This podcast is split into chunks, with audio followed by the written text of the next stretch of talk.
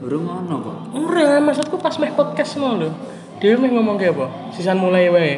Saya aku males mikir ngetek-ngetek Ngomongnya pengen. ngomongnya iku jenenge terkait dakwah dengan kondisi. Banter sithik no piye kene iki krungu.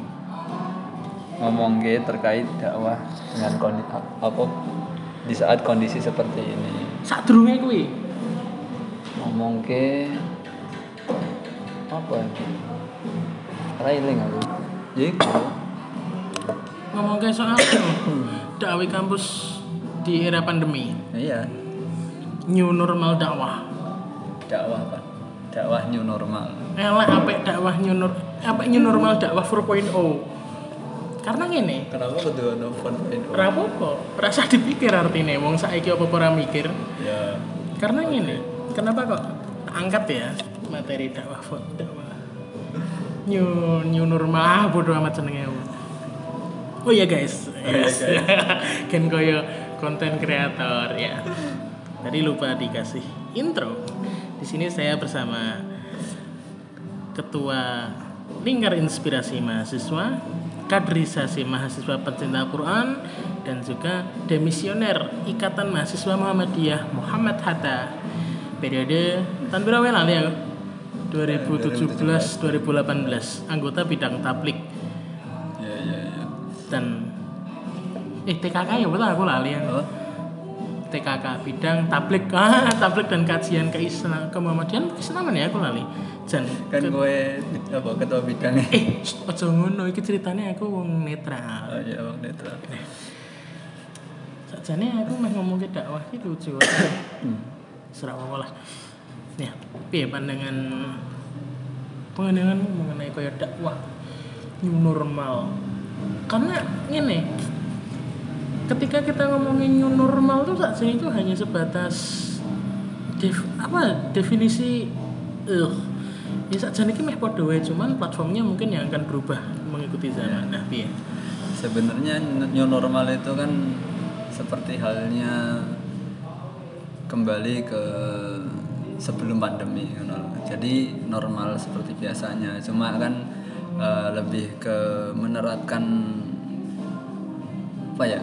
Menerapkan cara hidup sehat, pola hidup sehat lah, kayak pakai masker, cuci tangan dan sebagainya.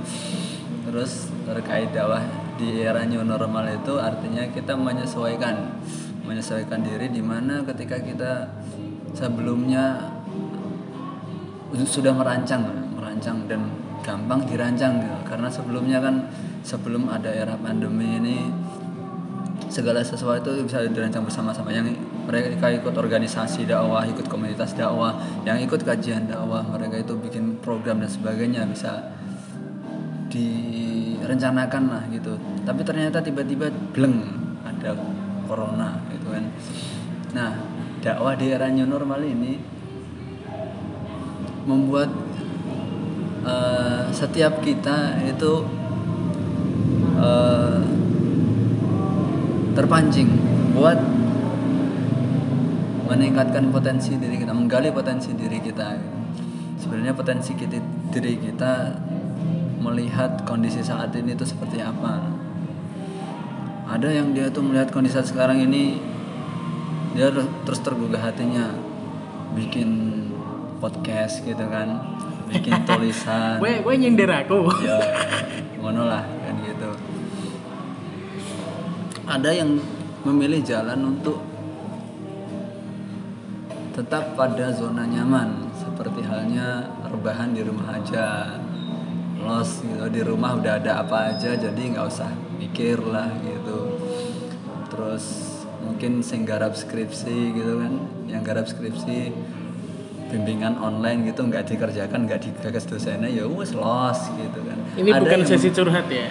ada yang memilih jalan seperti ya tergantung dari diri kita sih. Tapi terkait dakwah terkait dakwah ya itu tadi.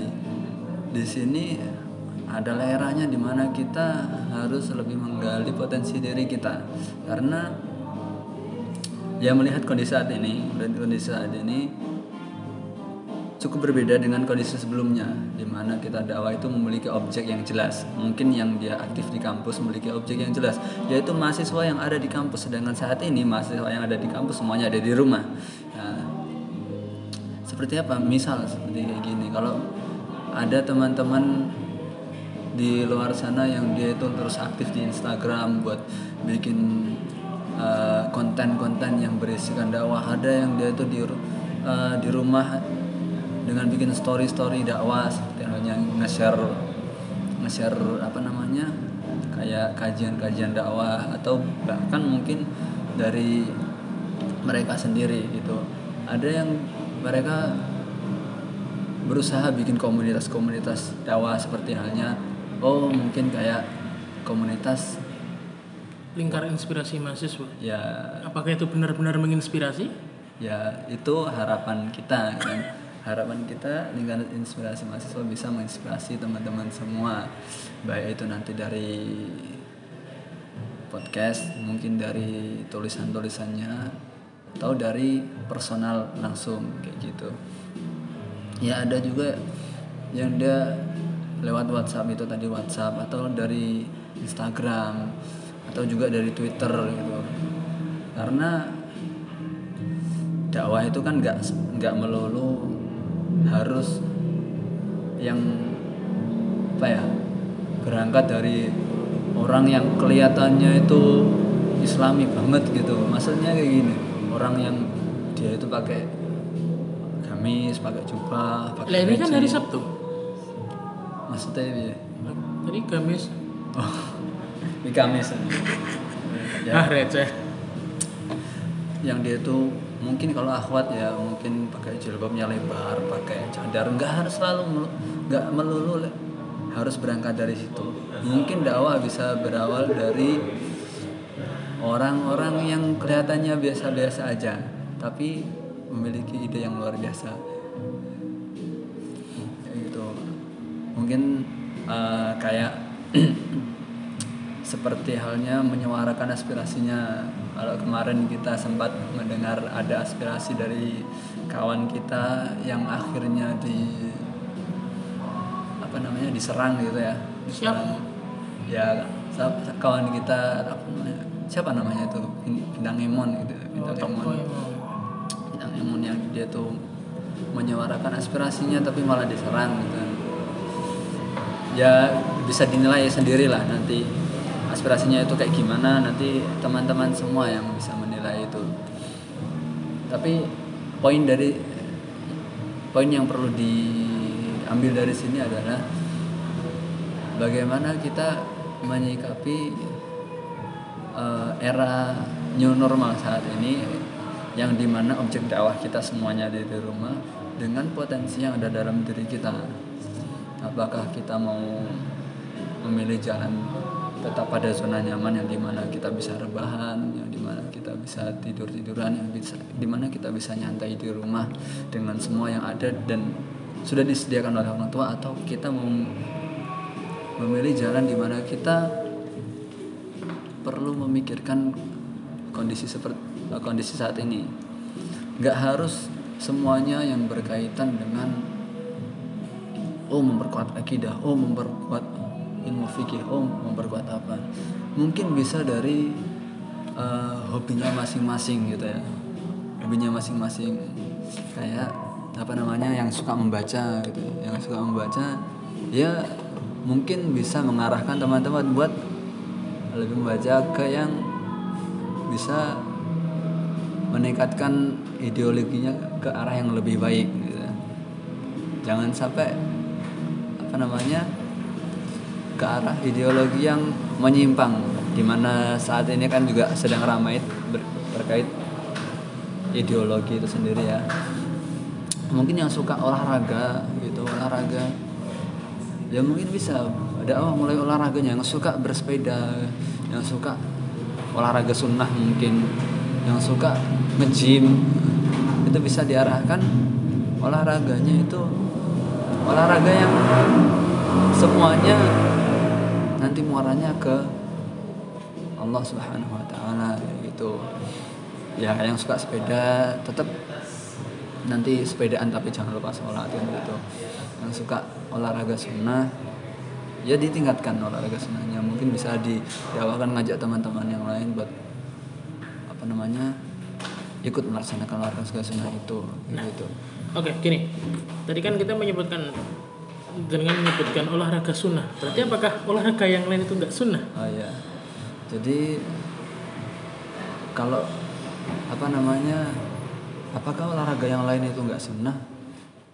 Ya kalau yang bisa kita lihat lah ya, bisa kita lihat nanti apakah olahraga itu dilakukan, disampaikan atau ya intinya dinukil dari Rasulullah Sallallahu Alaihi Wasallam kan gitu. Ketika emang itu pernah dilakukan atau disampaikan oleh Rasulullah berarti itu sunnah gitu. Di samping di luar itu di luar itu ketika emang nggak disampaikan oleh Rasulullah ketika mis, misal kayak olahraga bukan olahraga ya eh, komunitas motor gitu motor. Zaman Rasulullah nggak ada motor apakah terus orang yang naik motor itu nggak bisa menjalankan sunnah? Nggak juga nggak juga seperti itu gitu. Mungkin aja olahraga apa namanya olahraga ya olahraga ya. Komunitas motor yang dia itu mau ngaji bareng komunitas motor yang dia itu memakmurkan masjid-masjid.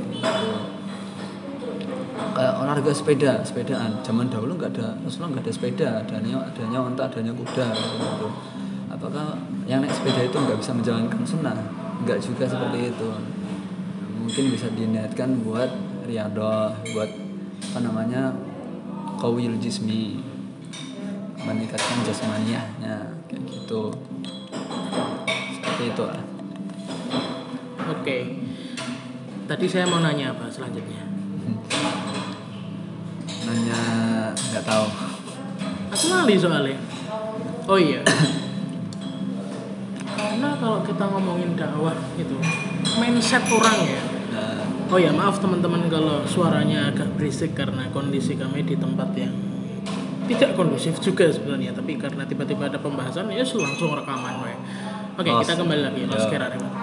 Nah kalau kita soal ngomongin dakwah ya kan kadang orang bosen ih dakwah mau ngomong sih mau monoton monoton gampangannya kan kita ngomongin dakwah paling ya ah paling ya kok dia mau kayak mau wongnya mesti gamisan atau wongnya koko wongnya terus jenggot itu itu. pecinan. Nah tadi kan sebenarnya sudah sempat disinggung ya beberapa. Kalau dakwah itu ya ya dinamis. Nggak nggak melulu harus gitu-gitu doang. Nah apa pandangan Mas Mahid nih sebagai orang yang dengan embel-embel banyak banget tadi yang tak sebutkan di awal ya karena tak sebutkan lagi capek saya. Nah pandangan dinamisasi dari dakwah itu seperti apa agar diterima ya kan Ya. karena penerimaan itu yang susah ya. terkait penerimaan dakwah itu sebenarnya dakwah itu seperti halnya kita itu eh, menyusun strategi perang mau kita langsung jeder langsung lurus ke depan ketika melihat kita melihat musuh ada di depan apakah kita langsung menyerang musuh itu atau menyerang lawan kita atau kita susun strategi buat menyusun dari apa namanya menyerang dari belakang gitu secara pelan-pelan perlahan-lahan. Itu seperti itu dakwah nah kalau mungkin ya mungkin sudah gak asing lagi di telinga kita bahwa dakwah itu nggak harus di atas mimbar dakwah itu nggak harus di dalam masjid gitu. Tapi dakwah juga bisa di mana aja. Mungkin kayak ya itu ketika kita melihat anak motor ya, kita gabung di anak motor buat mendakwahi mereka. Ya emang nggak susah. Jadi namanya dakwah kayak gitu gitu. Ya sesuai dengan kadar dan kemampuan kita gitu. Kalau misal ada eh, komunitas apa komunitas olahraga gitu olahraga mungkin nge-gym gitu kan. Gym Mas Datu ini kan suka nge-gym. Eh, mungkin bisa kita masuk ke gym itu terus apa namanya berbaur sama teman-teman yang ada di sana. Ketika mendengar azan oh ada azan gitu. Ya udah langsung ajak teman-temannya ayo sholat dulu gitu. Atau ayo istirahat gitu kan. Yang di mana mungkin sebelumnya di sana belum apa namanya belum ada yang seperti itu. Yang di mana sebelumnya ketika ada sholat ya sebenarnya aku olahraga awakku kebentuk ngono kan. Kan gitu. Nah, setelah diwarnai oleh Mas Datu kan gitu. Bisa nanti sedikit sedikit sedikit bisa berubah gitu. jadi sesuai dengan kadar dan kemampuan kita tetap. Nah, yang kita suka gimana ya kita masuk di sana berdakwah di sana apakah semua apa namanya apakah semua kita sanggup melakukannya ya itu nanti tergantung dari usaha kita sebetulnya. Yang penting niat kita mau dakwah kan gitu. Yang perlu uh, perlu kita ingat bahwa dakwah ini kerjaan Rasulullah. Salah satu pekerjaan Rasulullah.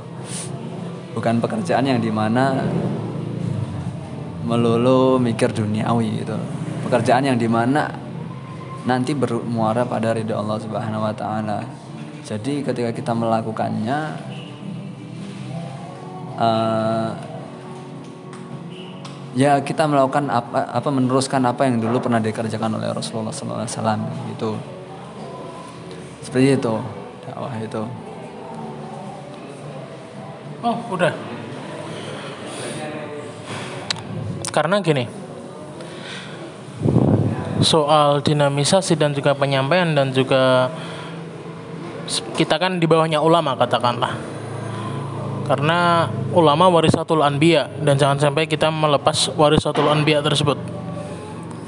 Jika tapi kendalanya sekarang gini ketika tadi kan tadi kita bahas kalau misalkan orang mendengar kata dakwah ya mereka akan beranggapan bahwa orang-orang dengan klasifikasi indikator yang terindikasi seperti itulah yang bisa melakukan. Padahal dalam dakwah itu arti dakwah itu apa sebenarnya? Ya itu menyampaikan itu. Artinya kan menyampaikan. Padahal sebenarnya kita semua adalah orang yang menyampaikan distributor kebaikan katakanlah kan ya. Nah berarti semua orang bisa berdakwah katakanlah. Tapi mereka takut. Mereka takut karena mereka merasa sumpah berisik ya gimana lah karena saya memilih tempat seperti ini. Ya besok nggak akan rekaman di sini lagi. Ya oke okay, kita lanjutkan. Em orang akan takut ya. Akan takut menyampaikan sesuatu karena mereka ndak merasa nggak kompeten. Nah itu. Dan itu akan mempengaruhi semangat mereka dalam menebar kebaikan. Nah anda punya pesan ataupun punya tanggapan terhadap itu? Sebenarnya sebenarnya dakwah itu seperti halnya kita itu mengajak orang buat melakukan apa yang kita sukai gitu. Uh, misal kita menyukai badminton. Kita pengen punya apa namanya lawan main badminton. Sedangkan biasanya nggak ada orang main badminton. Akhirnya kita ngajak orang buat main badminton buat menjadi lawan kita. Karena main sendiri kan nggak bisa kayak gitu. Misal kita suka itu tadi. Misal suka ngecil ya mas Datu gitu. Pasti mas Datu pengen ngajak temennya buat ikut ngejim biar ada temennya daripada ngejim dewean kan gitu. Nah sebenarnya uh, terkait pemikiran bahwa belum ada kemampuan atau merasa belum kompeten gitu. memang uh, semakin lama semakin lama semakin belajar. Memang ngeras yang dirasakan biasanya memang semakin berkurang apa kurang ilmunya bukan berkurang semakin kurang ilmunya itu itu yang lebih baik yang perlu difahami bahwa sebetulnya setiap kita adalah dai sebelum urusan yang lain. Kenapa seperti itu? Karena setiap kita itu punya pengetahuan dengan porsinya masing-masing. Yang dia itu punya pengetahuan di uh, Al-Qur'an. Ya mungkin dia emang lebih kuat di sana yang dia tuh punya pengetahuan di luar bab keagamaan ya mungkin lebih kuat di sana. Dan setiap kita bisa berdakwah melalui itu kayak gitu. Apakah nanti orang orang yang belajar ekonomi nggak bisa berdakwah? Tentu bisa. Mungkin dari sisi perekonomian mereka bisa berdakwah terkait riba terkait jual beli terkait uh, mungkin kayak dinar dirham kayak gitu. Apakah orang yang belajar apa namanya pengetahuan alam nggak bisa berdakwah? Tentu saja bisa. Mungkin mereka bisa berdakwah terkait kebesaran Allah uh, dengan adanya alam ini kan gitu. Jadi setiap kita sebetulnya memiliki pengetahuan dan bisa berdakwah sesuai porsinya masing-masing. Cuma terkadang kebanyakan orang berpikir bahwa setiap orang yang berdakwah harus bisa baca Quran lancar, suaranya bagus, harus paham tajwid, harus paham uh, ghori, fasoha, apa tahsin, harus paham soal fikih, harus paham uh, segalanya gitu.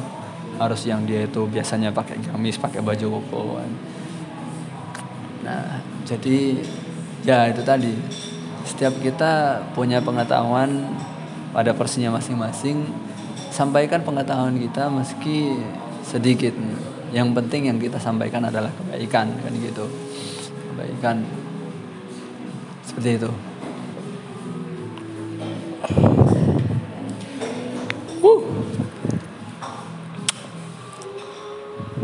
Sebenarnya kalau mikir soal mikir dinamis ya kita tuh saat sana udah dinamis mencoba dinamis tapi ya yang statis pun tetap ada.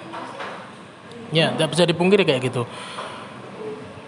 Dan ya apa yang dikatakan anda tadi ya juga oke. Okay. baiknya kita jangan sampai lah takut ataupun apa. Kalau kadang gue mikir gini. Apa ya sampai lupa astagfirullah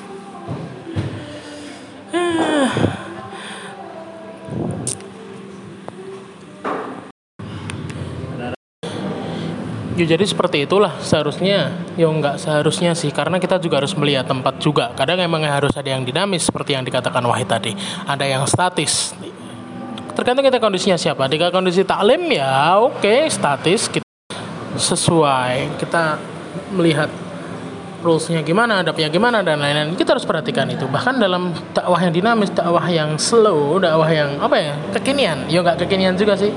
Ya mungkin tergantung siapa matunya ya. Kita bisa sedikit enjoy dan lain-lain. Contoh dalam podcast ini ya. Apa?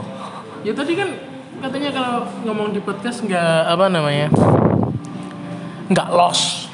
Padahal kita tahu sendiri kalau kenal Wahid dari dulu ya dia yang ngomong kayak gimana, tingkahnya kayak gimana, ya kita tahu. Saya tuh orangnya pendiam. Nah kan, bohong, dusta itu namanya. Dia pendiam ya, pendiam ketika tidur benar. Cuman memang manfaatan media kayak gini memang semua ada porsinya. Semua ada porsinya, semua ada uh, dan ada penguasanya di bidang masing-masing. Ada yang ngomongnya lihai, di podcast ataupun di video YouTube dan lain-lain. Tapi juga ada yang lihainya dalam penyampaian di olahraga. Contoh tadi yang sudah beliau sampaikan. Formal banget yang beliau. Ya karena maklum lah saya di sini menghadapi orang tua dan harus ya harus sopan nggak kayak ketika mon, monolog biasa. Jadi gitu teman-teman. Nggak semuanya harus kita lakukan secara uh, kaku formal dan lain-lain. Bisa kita enjoy seperti ini dalam rekaman podcast di cafe ataupun di mana. Yo cuman nanti kita kita perhatikan kalau kita ingin suasana yang tenang yo jangan di cafe, jangan di keramaian, jangan di mana? Kamar, sal. Nah, jadi itu. Saya, saya awal mau dewi ngomong kayak apa, saya kita kan apa? Awal dewi tadi itu sebenarnya bukan membahas ini, cuman karena kita sama-sama pelupa jadi ya udahlah. Jadi awalnya nyari awalnya tadi nyari lem buat bikin panah. Kejauhan udah tahu masuk toko harus pakai masker, lupa nggak bawa masker. Orang tua emang. Ya mungkin itu dulu aja untuk podcast kali ini. Terima kasih untuk Imawan Wahid Fahmi Azhari yang sudah meluangkan waktunya mungkin ada pesan terakhir sebelum anda Mungkin ada pesan terakhir yang disampaikan untuk para pendengar. ya buat ya buat teman-teman sekalian eh, jangan pernah berhenti melakukan apa yang di mana ketika kita melakukan hal tersebut Rasulullah akan bangga sama kita ya mungkin itu aja kalau dari saya Ya, oke, itu aja. Di sini Arupa Datu Nuzara Putra dalam podcast Nuzara Bersuara. Terima kasih sudah mendengarkan hingga menit ke-25, detik ke-30. Tetap kesebarkan kebaikan, tetap jaga kebersihan, jaga lingkungan, jaga diri, jaga jarak. Oke. Terima kasih. Assalamualaikum warahmatullahi wabarakatuh.